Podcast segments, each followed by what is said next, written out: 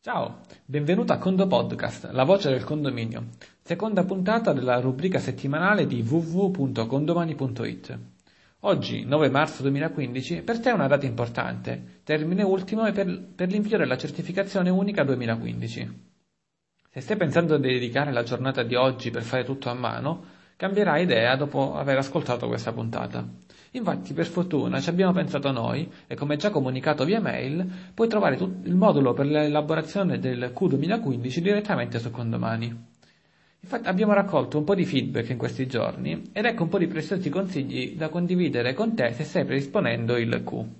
Allora, vai nella parte contabile di Condomani, quindi il menu oh, in alto blu, e clicca su Fisco, poi su Certificazione Unica 2015.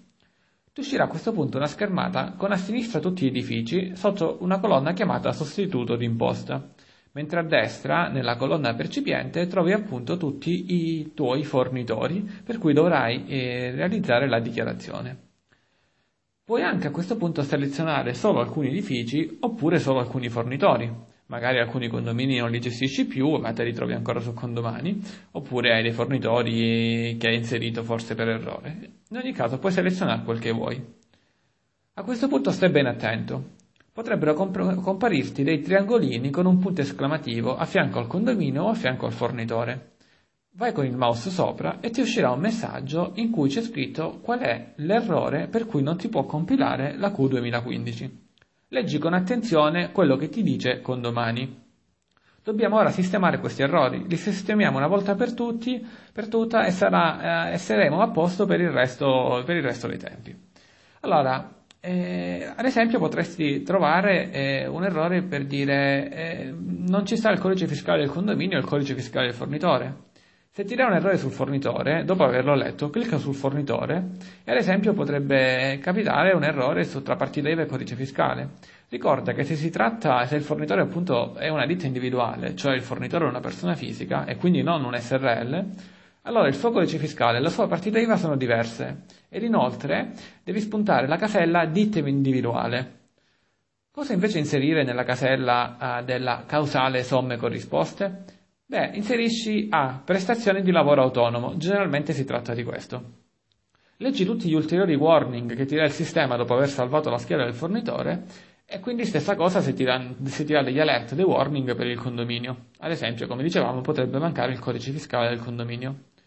Quando hai sistemato tutti questi triangolini, allora in alto a destra il pulsante blu diventa realmente blu e diventa cliccabile. Oppure tu deselezioni i condomini per cui non è ancora blu e vedrai che uscirà blu oh, quando ci sono condomini senza triangolini.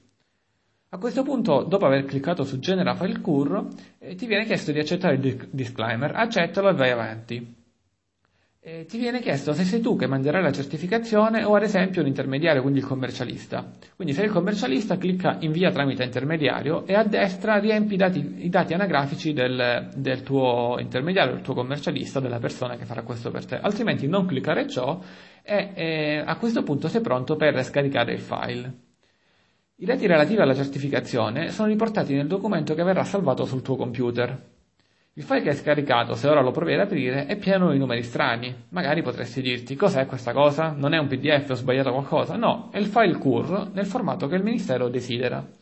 Il documento può essere trasmesso tele- telematicamente. A questo punto hai due opzioni. Via internet, utilizzando le funzioni prepara file e vai al sito web dell'applicazione File Internet, quindi siamo fuori con domani, ma l'applicazione File Internet.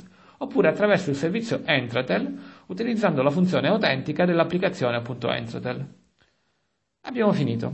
Per disporre il file quindi è semplicissimo. L'importante è che tu hai caricato su Condomani tutti i movimenti in maniera corretta e se ci sono degli errori anagrafici Condomani ti avverte e quindi puoi sostituirli facilmente. Il file si produce in un istante e quindi lo puoi inviare tramite l'applicazione del Ministero. E adesso non ti resta che rilassarti per il resto della giornata mentre tutti i tuoi colleghi stanno perdendo tempo a fare tutto ciò a mano. E quindi ora mi dirai, ma se mi rilasso cosa posso fare nel resto della giornata? Beh, ti diamo un consiglio noi. Inviaci un'email a info-condomani.it con un feedback su questo servizio e proponici gli argomenti per la prossima puntata. Il tema di questa puntata infatti è emerso dai numerosissimi commenti che ci sono pervenuti lunedì scorso chiedendoci appunto di realizzare la puntata sul Q2015. Altra cosa da fare, utilizza la parte social su Condomani nel resto delle ore di questa giornata così da migliorare il rapporto con i tuoi clienti, con i tuoi condomini.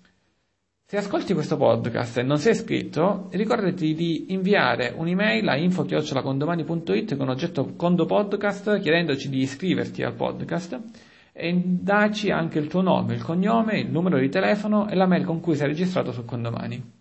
Ricordiamo che per, per poter ricevere automaticamente ogni lunedì mattina questo podcast devi aver salvato nella tua rubrica il numero di telefono da cui ti stiamo spedendo il podcast, cioè il 347 25 00 547. Ogni settimana, il lunedì mattina, una pillola di pochissimi minuti ti allieterà dandoti preziosi consigli su come migliorare la tua vita condominiale. Con il Condo Podcast è tutto, a Condo Presto!